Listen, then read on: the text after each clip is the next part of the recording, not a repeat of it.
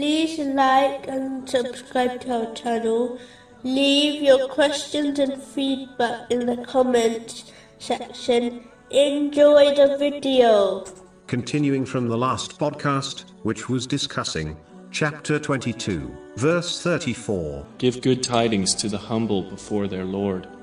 in a narration found in Jami R. Tirmizi, number 2029, the Holy Prophet Muhammad, peace and blessings be upon him, advised that when one lives with humility, for the sake of Allah, the Exalted, they will be raised in rank. This occurs as humility is an important aspect of servanthood to Allah, the Exalted. The opposite of humility, which is pride, only belongs to the Master, namely, Allah, the Exalted, as everything which people possess was created and granted by Him.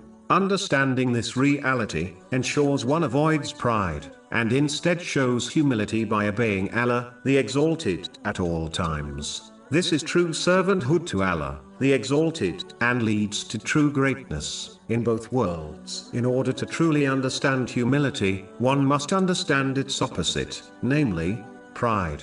In a narration found in Sahih Muslim, number 265, the Holy Prophet Muhammad, peace and blessings be upon him, warned that a person who possesses even an atom's worth of pride in their heart will not enter paradise. He clarified that pride is when a person rejects the truth and looks down on others. No amount of good deeds will benefit someone who possesses pride.